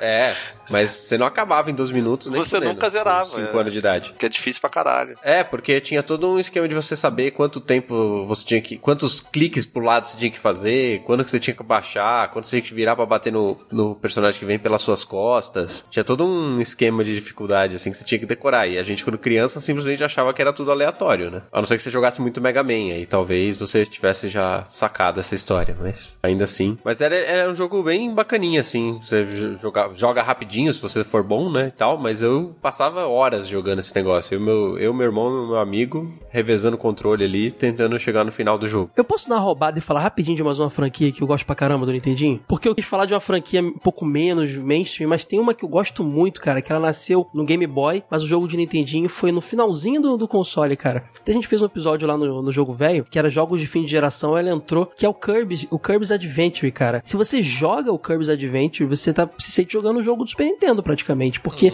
ali já tava explorando o máximo do hardware do Nintendinho. É um jogo sensacional, a franquia Kirby é sensacional. E o Kirby's Adventure tem uma mecânica viciante, também meio no esquema do, do Yoshi, mas também meio Mega Man, que você pega os power-ups com menos Mega Man, inimigos é. e tal. É muito bom, cara, assim. Quando o pessoal fala, pô, mas como diz o jogo bonito aí de, de Nintendinho pra eu ver, eu falo, joga o Kirby's Adventure, porque ali Sim. ele já tava fazendo, tirando leite de pedra ali do, do, cons- do É. rádio do console. Cara, os Isso. cenários dele pareciam Super Nintendo, cara. Impressionante. É, nesse esquema que pra mim parece Super Nintendo, que é também final de geração, é o Mario 3, né? Que também é absurdo também. Ah, sim. Até, até hoje tem quem diga que é melhor que o Word, cara. É um protótipo do World, né? É. Bota aí. Eu prefiro o 3. Pra, particularmente, eu prefiro o 3, mas eu acho que o, o World é um jogo melhor. Fico na dúvida, cara. Eu gosto tanto dos dois. O Word surgiu no, no protótipo do Word, ele era quase um 3 melhorado, assim. Depois que mudou bastante o conceito. O 3 eu até Eu tentei jogar dúvida. ele, porque eu zerei ele só na flautinha. tinha, né? Que eu me lembro, assim. Uhum. o esquema lá que você. E nem lembro se eu zerei mesmo, porque eu joguei ele na época do Super Nintendo, não joguei no NES. É, não tive acesso dele Ah, na eu zerei muito. A versão do All Stars, cara, o remake é lindaço, É cara. Esse lindaço, do porra, Nintendinho. jogaço. O pessoal, pô, ele ficou muito bonito no, no Super Nintendo. No Nintendinho, um dos que eu mais joguei foi Battletoads, assim, que eu, eu fiz questão de terminar, era um dos jogos que eu mais gostava, assim. Eu e minhas irmãs jogavam muito, morria muito também. Você terminou ele na época? Eu terminei, Caramba, tá de tinha, parabéns, tinha hein? poucos jogos, né? Então a gente ficava só naquele, então eu acabei terminando Battletoads. Ativamente pra vida isso aí, né? Eu nunca terminei ele, nem tenho vontade de voltar, me dá até aquela fria só de olhar pro cartucho assim. Cara, eu amo Battletoads, eu amo. Se talvez é um dos jogos que eu quero terminar de novo, na verdade, né? É, ele é muito legal de jogar, muito legal mesmo. Eu me diverti demais na fase do, do carrinho, aquela lá que era infernal. Eu jogava muito Battletoads, eu cheguei até o final pra matar a bruxa e tudo mais. Era muito legal mesmo. Eu- Foi um dos jogos que eu mais joguei também no Nintendo. Eu só zerei Battletoads no emulador, cara. Com save state. Senão eu não É zerava, não. porque eu tinha poucos jogos, né? Eu tinha o quê? Eu tinha Battletoads, eu tinha esse, eu tinha o Mario, depois eu fui ter aquela coletânea, né, com todos. E o que mais que eu tinha? Eu tinha, eu tinha um de FIFA também que meu pai jogava, eu tinha Star Wars, então eu não tinha muitos jogos assim. Então, Battletoads ocupava bastante meu tempo. Vocês veem que eu não sou hardcore porque eu trouxe logo o Kirby, né? Joguei facinho pra caramba. e nunca zerei o Battletoads. Depende do Kirby, cara. Tem uns Kirby mais recentes aqui, são difíceis pra cacete É, no também. 3DS ele tá um jogo meio bacana, mas nessa época ele era bem, bem molinho, cara. Você zera o Kirby num 10 minutinhos ali parado. Você, não, não, não, não tanto, tão pouco, mas você para um pouquinho e zera rapidinho. Então, é, eu vou ter que falar de um jogo aqui, porque falar de um cast de Nintendo e não falar desse jogo é um pecado capital, que é não falar de Mega Man 2. O Matheus não ia sossegar enquanto ele não falasse do Mega Man. Por que o 2 é tão idolatrado, hein? Me, me diz, assim, por quê? Eu não sou um ávido jogador de Mega Man, eu jogava mais o X. Por que, que o 2 é tão idolatrado comparado Eu jogava mais o X também, assim, entendeu? Eu, eu joguei o, o 7 antes de jogar o X, que eu gosto pra caramba do 7 no Super Nintendo. Agora, eu não joguei Mega Man no NES, cara. Olha só também, eu não joguei nenhum grande clássico, quase nenhum grande clássico no NES mesmo. Eu fui jogar Mega Man no 7, depois joguei o X e eu gostei muito do X. E depois eu voltei pra ver os jogos antigos. E pessoa, as pessoas falavam tanto do Mega Man 2, dos antigos, que aí que eu fui tentar entender por que, que ele é tão bom. E eu até contei essa história aqui já que eu zerei, acho que o Mega Man 2 a primeira vez no celular, inclusive. No, peguei uma versão de iPhone maluca lá e zerei naquela porra. E foi foda. Mas o Mega Man 2, assim, ele é tão cultuado porque, assim, o Mega Man 1 ele já é por si só muito foda, né? Porque é um personagem carismático, tem o lance lá que a gente falou que tem no Kirby também, que é você matar os boys e pegar o poder deles. Aquela coisa de você fazer o pedra, papel, tesoura, né? De você ter que encontrar. Um poder de um boss é forte contra outro boss, você tem que fazer aquela ordem. Cada estágio é de uma coisa, você escolhia a fase, né? Não era só um jogo que seguia uma sequência de estágios, você podia escolher, né, a sua progressão ali, em qual boss você é primeiro, qual você é depois. E a ideia do Mega Man 2 é porque ele foi o Mega Man que evoluiu as coisas do 1, ele tem oito boss, não só seis igual no antigo, e ele, no geral, ele é muito bem feito. Inclusive, esse jogo ele foi feito com a galera fez meio que trabalhando quase de graça, porque a, a, a Capcom tava com problema nessa época, lá pros caras fazerem o jogo e tal, eles acabaram fazendo meio que por amor mesmo, entendeu, o jogo. É, a série Mega Man ia morrer, né? Tava bem condenada, não queria fazer sequência. Os caras meio que fizeram assim, ah, vamos na horas vagas, assim, basicamente, sabe? O jogo. É, é o Final Fantasy, né, da Capcom esse daí. Final Fantasy. Pra você ver, ia morrer e foi até o 6 no Nintendinho, né? Depois. Foi, O cara. console já quase acabando ali, já, já o Super Nintendo lançado, tava saindo o Mega Man no Nintendinho ainda. Impressionante. E sempre foi muito bonito, muito.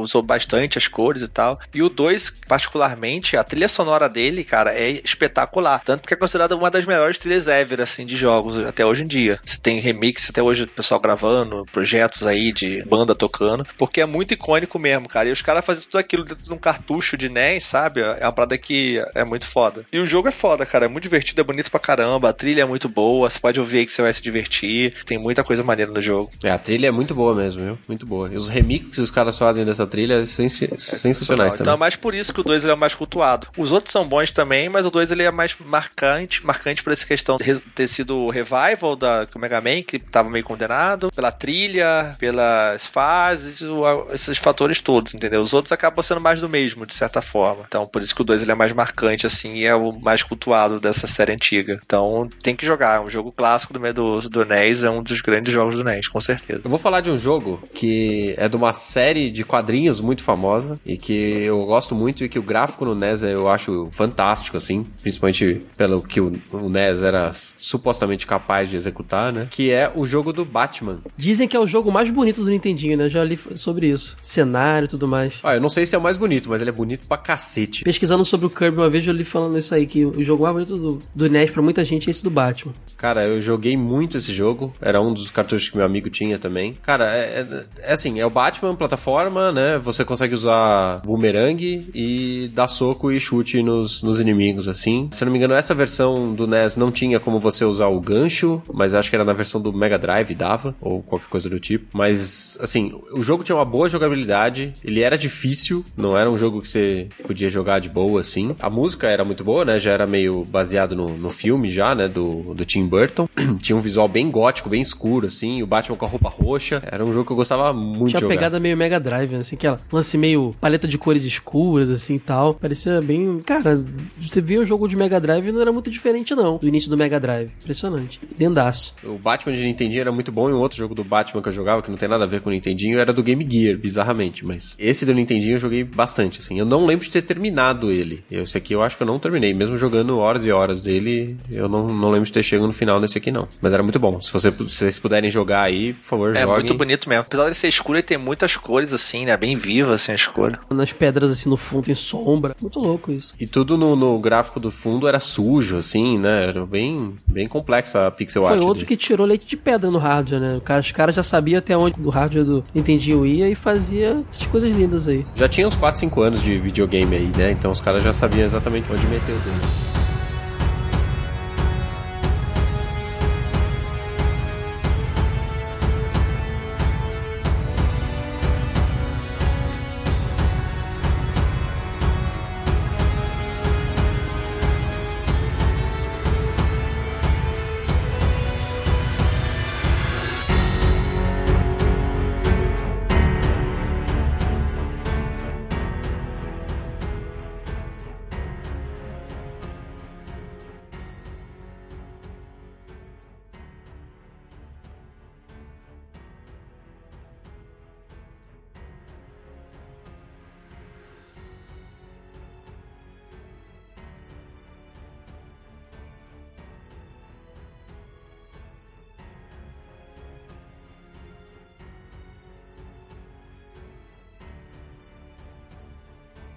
Cara, pensando aqui uma franquia bacana também, tem um jogo chamado River City Ransom, que também é um pré-beat'em up aí, que no Japão ele é, ele é muito famoso com o nome de Konio-kun. É, o personagem Konio-kun, Come o, come o que de quem? Come o que de quem? Konio-kun, Kun, com L no final. come o Konio-kun. cum. Konio, Konio-kun. Que delícia, cara. Konio-kun. É porque japo- japonês é, é- é loucura, né, cara? Até desestabilizou o convidado, vai lá. Aquele anime lá, o, o Hunter x Hunter, que veio o Kura, Kurapika pra cá, virou Kurapaika lá. O louco. Japonês é muito louco. Americano também, a Conde do Cu, Conde do. Não, tem que aceitar os nomes, cara, para parar com bobeira de ficar mudando. Mas o Konio Kun, cara, é um personagem da Tecnos. Tinham muitos jogos com esse personagem lá.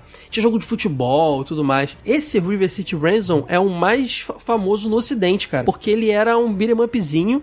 Inclusive, ele deu origem ali à franquia Double Dragon depois, que também é da, da Tecno. Então, assim, ele tem um passado importante, sabe? E era muito bacana, cara. É, ele não tem muito o que falar dele, porque é um, é um upzinho, um pré-beat'em upzinho, sabe? Só que é muito interessante e ele também tinha uma jogabilidade muito boa pro- dentro do Nintendinho. Ele tinha uma movimentação muito bacana, era extremamente viciante. Inclusive, é, eu acho, eu joguei My Hero, os beat'em upzinhos também lá no Master System na época, sabe? Mas nenhum deles era tão bacana quanto o River City Ransom do Nintendinho. Então nisso a- a- o Nintendinho, pra mim, ganhava da SEGA ali do concorrente de 8 bits, cara. O River City Ransom é um beat'em up muito bacana e o personagem é muito carismático, cara. O Konio Kun é muito, muito carismático. Pra gente aqui ele é muito mais desconhecido, sabe? Mas no Japão é um personagem, assim, extremamente famoso na época, pessoalmente. Que, como eu disse, teve jogo, jogos de, de mais diversos tipos, sabe? Muito bacana. Minha indicação é essa aí. Não tem muito o que falar dele, não. Só joguem. Joguem que é muito bonitinho. Ele tem um visual meio cartoonzinho, sabe? Meio gordinho, assim, os personagens e tal. E é bem legal. A história é bem bacana também.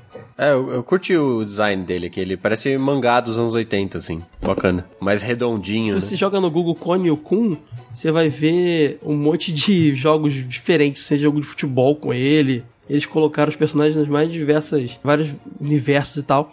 Mas esse aí foi o que mais popularizou. E como eu disse, o Double Dragon, até que nos depois do sucesso do Konio Kun, ela foi fazer o Double Dragon e podemos dizer que, assim como o Mario, o Super Mario 3 estimulou, o, foi um protótipo, como, como foi dito aí do World, o Konio Kun pode, ter, pode ser, o, o University Ransom pode ser um protótipo do Double Dragon também, sabe? Ele veio antes, os caras treinaram ali, os caras aprenderam ali é, mais ou menos os elementos e depois aperfeiçoaram no Double Dragon. Outro jogo bom também é que é do NES, que eu joguei bastante no NES, isso eu lembro de ter jogado no NES mesmo, que foi Gradius. Os famosos jogos de navinha, né, de tirinho, aquele que você jogava com a navezinha, o shoot 'em up, né, ia voando e dando tiro na galera. Era maneiro que você jogava com a nave no espaço, ia pegando os power-ups, e eu lembro de você mudava, você vai pegando os power-ups, ia aumentando a barrinha ali, você conseguia pegar escudo, tiro diferente, tiro que batia no chão, tacava uma bombinha, e tinha uns inimigos que tinha fase que tinha é, teto, tinha chão também, né? Porque é aquele que você vai andando de lado a tela, né? Tem vários shoot 'em ups. Esse a nave vai andando de lado, da esquerda pra direita,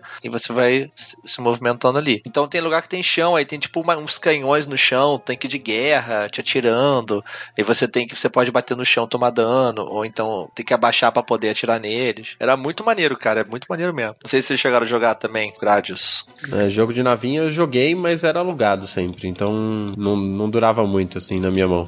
Tu só indica jogo que usa o Konami Code, hein? Maceteiro do caramba você. Konami aí, ó. E eu não sabia desses bizu na época, né? Muito trouxa. Como é que você tá falando aí de jogo da Konami e, e- e joga Metal Gear? Que negócio é esse? tá errado isso aí. Aqui tem denúncia.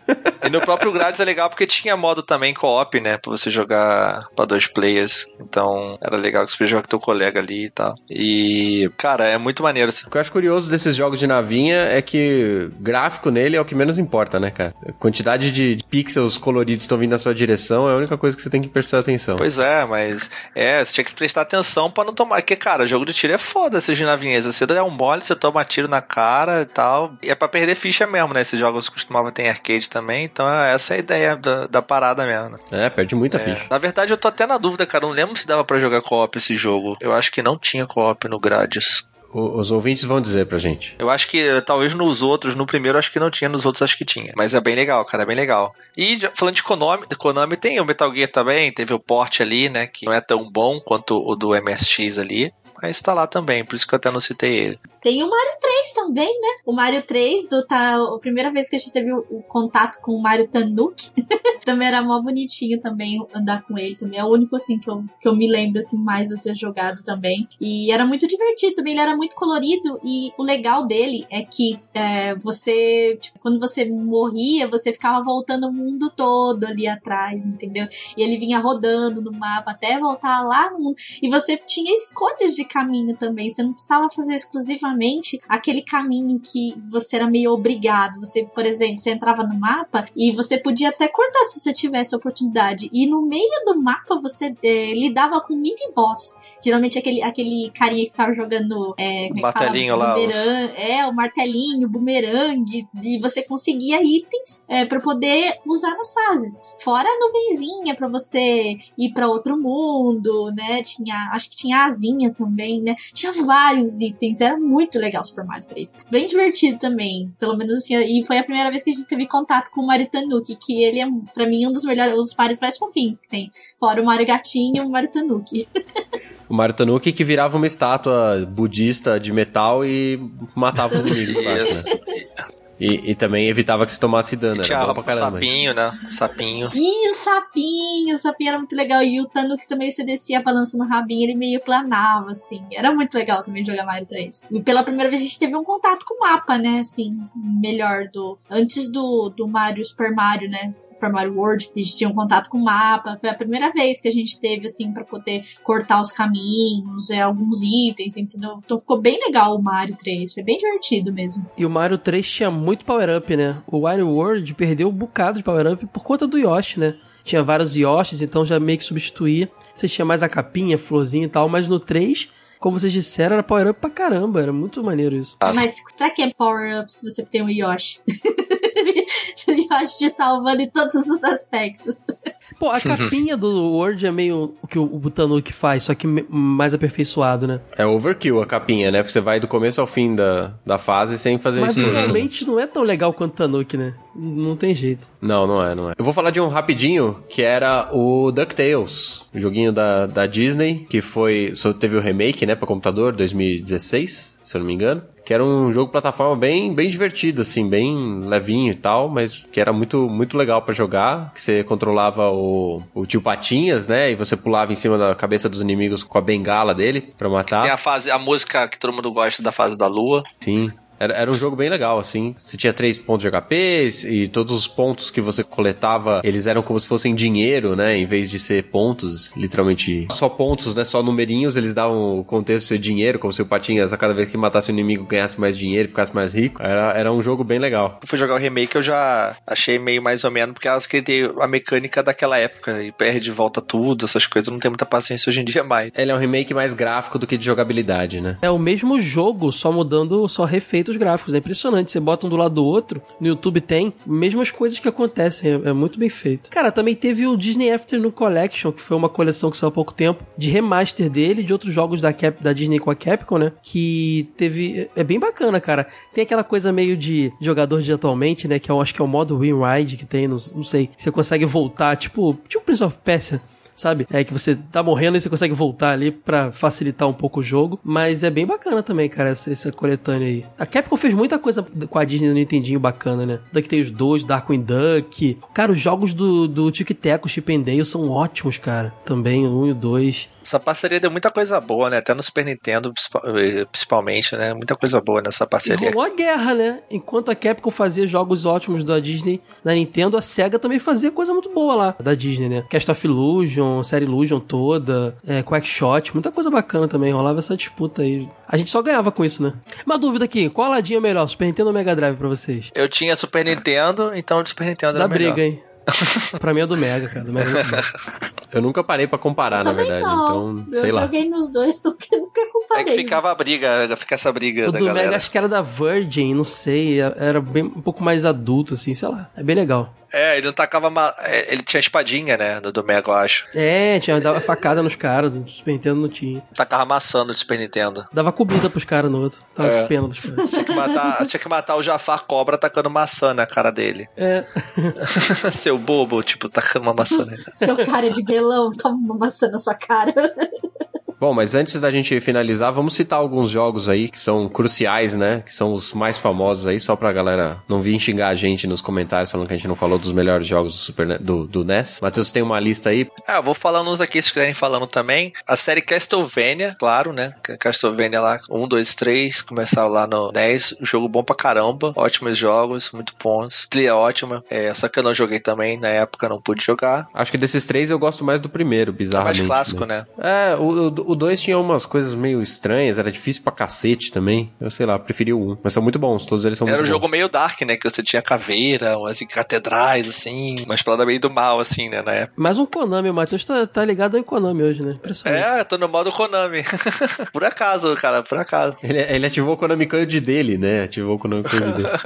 É nostalgia Konami. Aí tem também Kid Icarus da Nintendo mesmo, que a gente pode não deixar de falar é o, o estilo do Mario, né? Teve o Metroid, claro, também a gente não falou muito que tem cast de Metroid também. Tem esses jogos aí clássicos. Ninja Gaiden, a gente comentou por alto também, muito bom, no Ninja Gaiden do NES, bem divertido. Que as versões de NES são melhores que, que a do arcade, impressionante. Ninja Gaiden ficou muito. Não, do arcade nem se compara, do NES é ótimo. Bizarro, né? Isso. Dragon Quest, cara, série Dragon Quest, ou Dragon Warrior no ocidente, né? Que vinha com o nome, esse nome bizarro, Dragon Warrior. Só o primeiro, eu acho, veio como Dragon Warrior, não foi? O, o terceiro, o terceiro já vinha como Dragon Sei Quest lá, também, essas é? confusão de nome, de tradução é foda, cara. Então, Né, Estados Unidos cagava tudo. mas tava aí. Lá no Ocidente não fez muito sucesso, mas é bem icônico. O próprio Final Fantasy, né? 1 e 2. 1, 2 e 3, na verdade, né? É, Os não- Final Fantasy também que estão lá no NES, classicão. Aquele primeiro Tiny Toon não era pro NES? O primeirão? Então, é o Looney Tunes também que eu, que eu ia falar. Looney, o Looney Tunes do NES é muito bom, cara. Eu tenho ótimas memórias de, tipo, alugar a fita de carnaval, que você ficava uma semana com a fita da locadora. A gente alugou e foi passar carnaval na casa dos meus avós, com os primos, sabe? Porque monte monte de primo, a gente ficou jogando o Looney Tunes, assim, cara, foi muito massa, muito bom. Looney Tunes é um jogo lindo, eu acho, assim. Na verdade, não era eu que tinha Looney Tunes, eram meus primos, né? E aí, eu, quando eu ia pra casa deles, eu jogava Looney Tunes. E eu te, tenho ótimas lembranças desse jogo, esse jogo é muito lindo. Tinha Tiny Toons pra Nintendinho também. Tinha, tinha também Looney Tunes e Tiny Toon, acho, né? Tinha os dois, né? Tinha, era bacanão também, bem, um joguinho de plataforma bem bacana, Tiny Toons. É que aí você tinha que pegar cenourinha, não era? Uhum. É esse mesmo. Outro também que eu lembro de jogar era Load Runner. Lembra desse jogo? Tinha pra PC também. Tinha que ficar cavando os buraquinhos, pegando. Não, nunca joguei esse. Pegando. Olha o Terraria clássico aí, ó. Depois ficar cavando os bloquinhos, pegando ouro. Parecia um Bomberman o personagem. Era um- quase um Bomberman ali. Esse eu não lembro e não achei nada aqui pesquisando também. Load Run. Ah, achei aqui. Nossa, ele tinha. Ele era quase um gráfico de Atari, hein? Bem simplão esse jogo. Devia ter versão console antigo também, mas era bem interessante. A gente não pode deixar de falar do Double Dragon, É, né, Double cara? Dragon. Nasceu aí no NES também. É, nasceu no arcade, na verdade, né? Mas aí. A versão de arcade nesse caso é melhor que a do NES. Mas é muito bom também. Ah, não tem É como. que eu né? joguei mais no Master System, esse Double Dragon. Outro clássico também é o Excite Bike também, né? Da jogo das bicicletas, da motinha lá Pô, também. jogaço, cara. Jogaço. Tem o melhor jogo de Zelda de todos, né? Adventure of Nossa, Link. pelo amor de Deus. eu tentei jogar 2. esse jogo já umas 50 vezes, cara. Eu desisto. Cara, eu não sei por que, que eles foram pra esse caminho. Eles estavam fazendo um negócio tão bacana e tentaram fazer uma plataforma com elementos de RPG, não deu certo e. Não, vamos voltar, desfaz, desfaz. O próximo vai ser nos moldes do primeiro. Porque é muito. é, eu não gosto desse jogo também, não, cara. A melhor coisa desse Zelda é aquela parada das mulheres chamando o Link pra curar HP lá, ele entra na casinha e. Ah, vem aqui dentro, vou cuidar de você, não sei o que. Aí ela vai, entra e ele fica falando que é as prostitutas do jogo. Primeira prostituta do jogo. Se não me engano, acho que o Lemmings também era do NES, não era? Lemmings. Eu lembro dele no Super NES. No NES eu não lembro. Tinha um jogo, cara, que foi importante também no NES, que era o Super Pitfall, que era uma continuação do Pitfall 2, lá que o Atari teve o 1 e o 2. Aí teve o Super Pitfall, que foi um pouco errado, porque tentaram deixar ele muito Super Mario, muita gente reclamou e tal. Mas é um jogo icônico também do início ali do Nintendinho, quando ainda não tinha Mario e tal. É, o Super Pitfall é famosinho. É, Tetris também tinha, né? Claro, também. É, Tetris ficou mais famoso no Game Boy, né? Mas tinha pro, pro NES É, também. eu acho que pra fechar a minha lista aqui, só o F-Bound, né? Ou Mother, como ela é conhecida lá fora no Japão. É, Ninguém jogou nunca essa porra joguei. na, na época do Nintendinho, não adianta. Só foi conhecer no Smash Não. Bros, por causa do NES. É porque também ele só chegou no ocidente no Super Nintendo, com o Earthbound, né? No Nintendinho ainda era Mother e nunca vendeu aqui oficialmente. e era muito cultuado, né? Uma série cult pra caramba. A galera cultuou bastante aí fora. É um dos jogos mais malucos que a Nintendo já fez na vida. Essa é a verdade. Nunca joguei, mas tenho muita curiosidade. E o próprio Punch Out, né? Punch Out também, que tinha Mike Tyson lá. Mike Tyson Punch Out, que também, série clássica. Mario de juiz lá.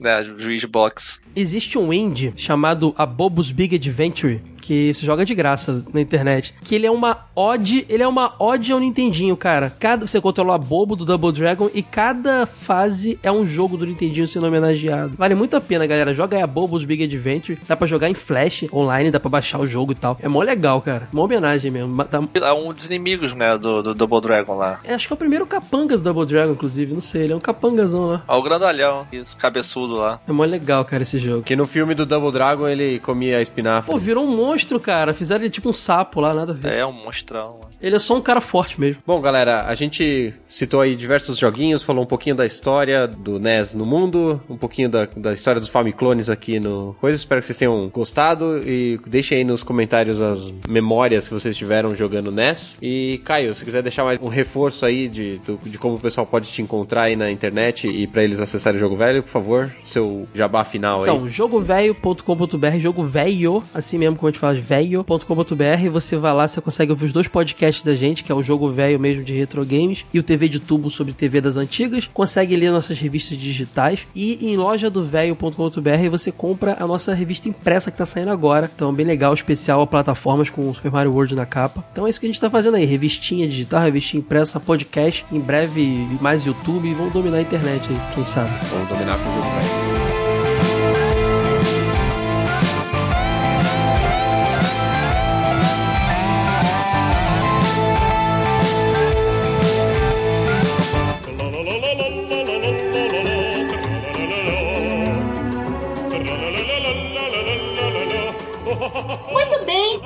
terminamos então o nosso podcast sobre um dos consoles mais maravilhosos desse mundo, que é o Famicom NES, né? Antigo Famicom. E eu estou aqui nessa leitura de hoje com meu querido amigo Socket, o Elton Marquezine. E aí, galera, tudo bem? Como vocês estão? Espero que vocês tenham gostado do melhor console de todos os tempos. Exatamente. E, que, e, que, e que começa a treta, né? Ah, eu, eu, eu não posso reclamar que o meu primeiro foi um Super Nintendo, então. Eu, tam, eu, eu Na verdade, o meu, eu, meu primeiro foi um Atari, mas eu tive o, o Famicom, eu tive o Super Nintendo também. E maravilhoso esse console, né? Mas eu espero que vocês tenham gostado, mas nós vamos ler os comentários do cast passado que foi sobre a obra-prima da Nintendo chamada Super Smash Bros. Que veio aí, começou como um plano piloto, né? começou como uma ideia só e acabou se consolidando e virou um dos jogos de luta, assim, mais divertidos que tem até hoje, assim, é, que vira aquela loucura, todo mundo se batendo, ninguém sabe quem onde tá quem. Imagina com oito pessoas na tela jogando, fica uma loucura. É uma delícia. Imagina, você tem que imaginar uma situação que, que as oito pessoas que estavam jogando uma vez na verdade, seis eram Donkey Kongs controlados por humano e dois era computador. E um Donkey Kong de cada cor. Imagina só que delícia.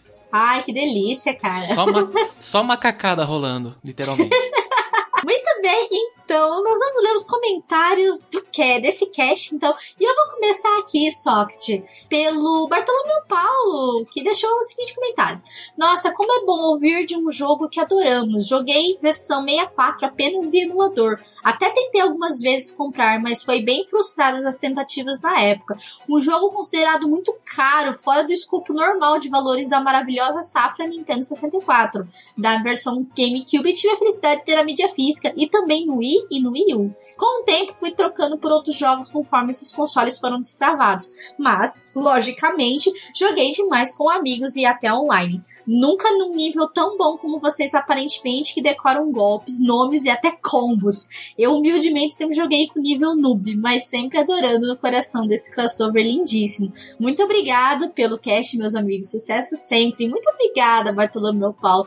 Realmente, tipo, você ter um Nintendo e ter um jogo assim para você jogar, comprar na sua casa e ter a oportunidade de jogar, realmente naquele tempo era um pouco mais difícil, né? Conforme os anos foram passando, isso se tornou um pouco mais fácil, principalmente pra gente que gosta desse tipo de coisa. A gente até mencionou num dos casts passados a respeito da pirataria, que a gente conviveu muito com a pirataria, né? Então, é, a gente sabe, apesar disso, ainda a gente, nós somos um dos maiores consumidores, porque a gente teve esse tempo que a gente teve essas mídias piratas e hoje a gente quer investir nessa, nesses consoles e jogos originais, né? Então, depois ficou um pouco mais fácil, mas antigamente realmente era bem difícil e Smash Bros era um jogo que, segundo muitos, né, era muito difícil de ser encontrado em locadora, né, Soft? Assim como outros títulos da, da não só do Nintendo 64, até Super Nintendo mesmo, né, aproveitando o cast, né, tinha muitas fitas raras de se encontrar e que tinham lista de espera de tipo 3, 4 meses. Então, a pessoa tinha que ter cadastro na locadora, tipo, ser de confiança e colocar nome na lista para ter acesso a essas fitas. Então era uma coisa muito difícil mesmo. Sim, então é normal e assim, ainda bem que hoje a gente tem esses acessos, né?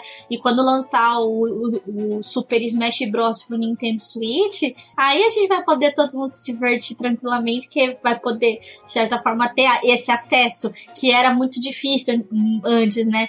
Tudo bem, de uns anos pra cá, é, a partir do I, do U já ficou mais, mais simples, né? Mas uh, hoje a gente pode experimentar e desfrutar desses jogos de, é, plenamente, assim, bem tranquilo. Esse, a gente pode jogar, então, porque a gente tem acesso, a gente pode comprar, entendeu? Então isso é muito bom. Não, e continuamos jogando aí. Obrigada, viu, Bartolomeu Paulo, pelo seu comentário. Volte sempre aí. Uhum. E agora eu vou ler o curto, porém enfático comentário do Darley Santos, né? Lembro do Jigglypuff no anime Pokémon. E fico imaginando como deve ser ele com raiva num jogo de luta.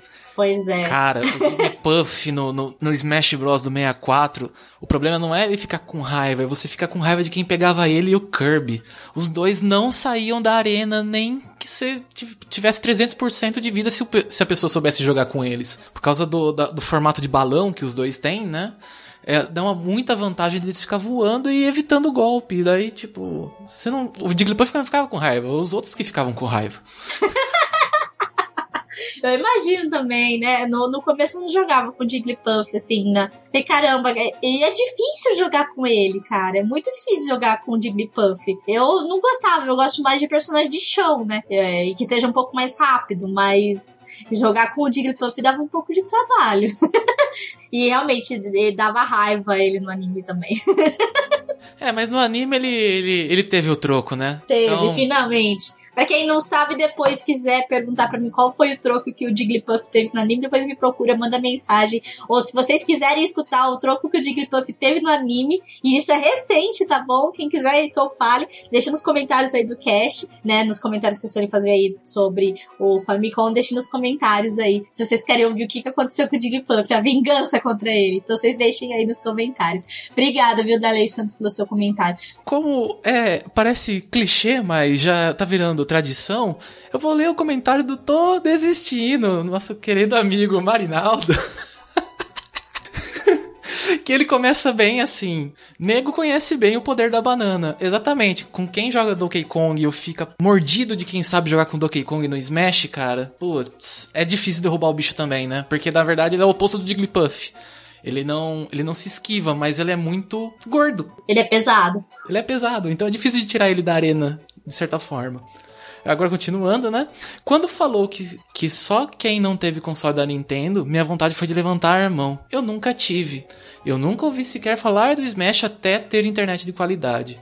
Fora isso, bateu aquela vontade de jogar sim, mas não tem essa opção mesmo com o emulador. Já dos comentários, dá para usar como duas telas, TV como tela 1 e tablet como tela tátil, ou daria se houvesse essa opção. Aí daria para estender essa funcionalidade do emulador para jogos, como o RPG Click e vai ou bate como o Diablo. Uh, eu acho que para Pokémon isso é um pouco difícil, por exemplo. É, porque ele tava falando da questão do Switch não conseguir atualmente ele fazer emulação do 3DS por conta da tela dupla.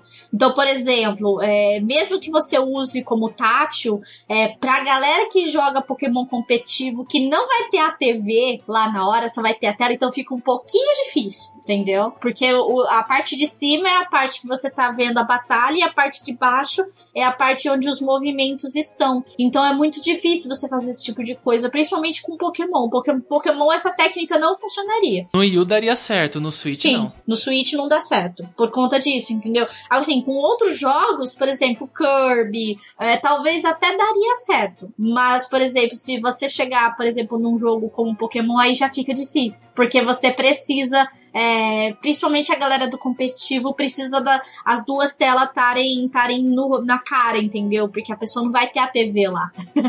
Você não vai ter a, a, a televisão lá para poder assistir o que ela tá fazendo, entendeu? É, ficaria um pouco, se for parar pra pensar, uma interface que que já teve no Pokémon e, e, teria no Switch, se fosse o caso, seria a interface do Stadium, né? Mas Aí era só batalha, né? Como que seria o gameplay, menu, essas coisas? Aí é a de se pensar, né? É, então, agora como vai vir o Pokémon pro Switch, a gente vai ver como é que eles vão fazer. Porque a gente teve também. O Pokémon já teve a época dele numa tela única, que foi no Game Boy. Game Boy, Game Boy Advance. Pokémon passou a ter duas telas depois que ele foi pro DS, né? Então, é, agora eles vão voltar pra tela única, entendeu? Então a gente não sabe como que eles vão fazer. Vai dar pra jogar na TV? Obviamente. Vai dar pra jogar na televisão porque o Switch ele dá esse suporte, mas é, pro pessoal de casa, mas no caso do competitivo não, não dá para não daria para separar isso, entendeu? Porque ele precisa do, do, do todo o contexto que ele tá fazendo numa tela só, entendeu? Talvez até, eu acredito que eles até meio que se inspirem no Stadium, né, nesse novo Pokémon Switch para poder colocar os movimentos na tela, tudo. Eu acredito que eles vão fazer isso. Vai ser meio igual como era no 64. Eu espero que seja assim também, né? Seria uma boa eles trazerem essa mecânica mecânica de, já que vai ser uma tela única, eles fazerem desse jeito, entendeu? Seria legal, assim, na minha opinião. Mas eu não sei como é que eles vão fazer. Mas é muito difícil trazer. É,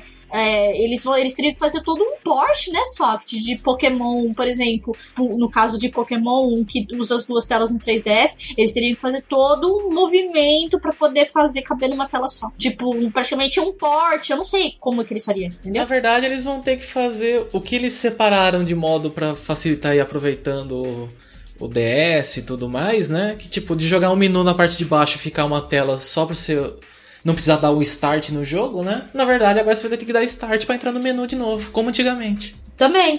Vai ser isso. Vai voltar para as origens. É, pode ser. Ó, isso ia ser da hora, hein? Mas o, o Switch, ele não tem o start. ele não tem o start. Ele tem o, a tela home, que volta pra tela inicial do console. Ele tem a tela de tirar foto, que é de captura.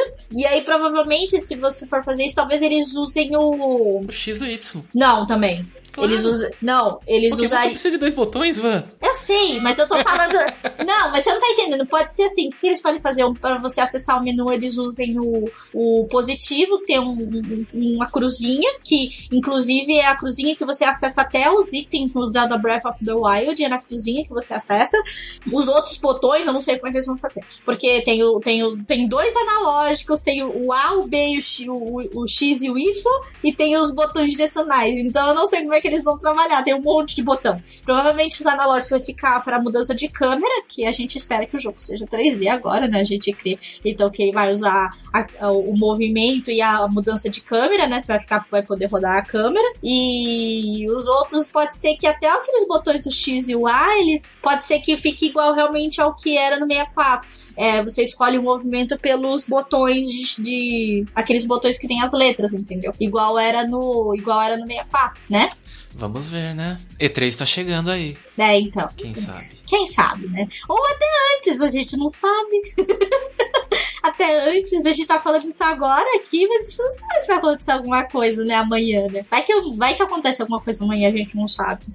mas obrigada, todo esse pelos comentários, mas realmente, é, voltando um pouco, é muito. Não tem como, é, na circunstância, o Switch fazer esse port do 3DS por conta da tela dupla, entendeu? Porque a tela, a tela de baixo faz uma coisa e a tela de cima é outra, entendeu? Então é meio difícil mesmo. Mas valeu, cara, pelo seu comentário. E agora, Sot, nós iremos lá pra nossa casa do Deviante ler o comentário lá que a galera do Deviante deixou pra gente. Muito obrigada a todos aí do Deviante que tem nos acompanhado e tem nos escutado aí.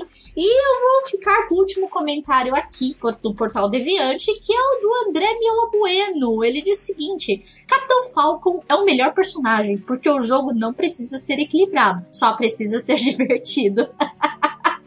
Falcon! Punch! Pronto. Não precisa dizer mais nada, né? Acabou o jogo, né? Obrigada, André Miola Bueno, pelo seu comentário. Você ia falar, Socket? Não, é uma coisa que o Smash trouxe, e eu acho que é um dos motivos que é tão atraente, né? São personagens da Nintendo que, por exemplo, o Capitão Falcon, né, da- do, do F-Zero, tipo, ele nunca falou, ele foi falar, acho que do, do primeiro jogo do 64, depois do GameCube, mas por causa do Smash, né? O F-Zero era simplesmente um joguinho de corrida, então você não tinha voz of- oficial. Aí você tinha o Fox também, ele ganha voz, porque antes do Super Nintendo, você lembra? Star Fox do Super Nintendo, Van? Sim. Era qualquer coisa, menos uma voz. Menos uma voz. Então teve alguns personagens que, que de nostalgia, né, que foram ganhando vozes, foram ganhando novos aspectos, e eu acho que é isso é o que mais marca, né? E eu acho que ah, todo mundo que, que jogou e vê o nome Smash Bros vai lembrar do Capitão Falcon. Não adianta. Falcon Punch e Falcon Kick virou é, é que nem ganchinho do Scorpion, Hadouken do Ryu. É, é a assinatura do jogo. Sim, sim, sim. Enfim, né? Muito obrigada, André Miola, pelo seu comentário. E muito obrigada a todos que têm deixado os comentários de vocês nos casts. Agradecemos a todos que têm nos acompanhado, têm escutado e têm compartilhado a delícia aí. Obrigada, Soft, por você ter vindo os comentários aqui comigo. Eu que agradeço ter sido chamado novamente. Eu deixo como um recado. Se algum dia você for simplesmente distrair jogando Smash com seus amiguinhos, pode bater no infeliz que pegar o Kirby. O Kirby Sim. é banido. Ponto. Não tem graça pegar o Kirby, seus malditos. Não, quem pegar o Kirby tem que. Se a pessoa pode pegar o Kirby, pode entrar com o Luigi também, né? Ah, Mas o Luigi só de olhar já mata, né? Então não precisa apelar tanto assim. Muito bem, gente. Não se esqueçam de nos seguir nas nossas redes sociais, que estão todas na descrição desse cast. O nosso Twitter, nosso Facebook, nosso Instagram. Não se esqueça de se inscrever no nosso canal de vídeos e dar aquela força pra gente no YouTube. Compartilhem esse cast com a galera, que todo mundo que vocês conhecem, que gosta também desse do Famicom e gosta também de ver essa mídia maravilhosa. Um grande beijo pra vocês e nos vemos no próximo しか。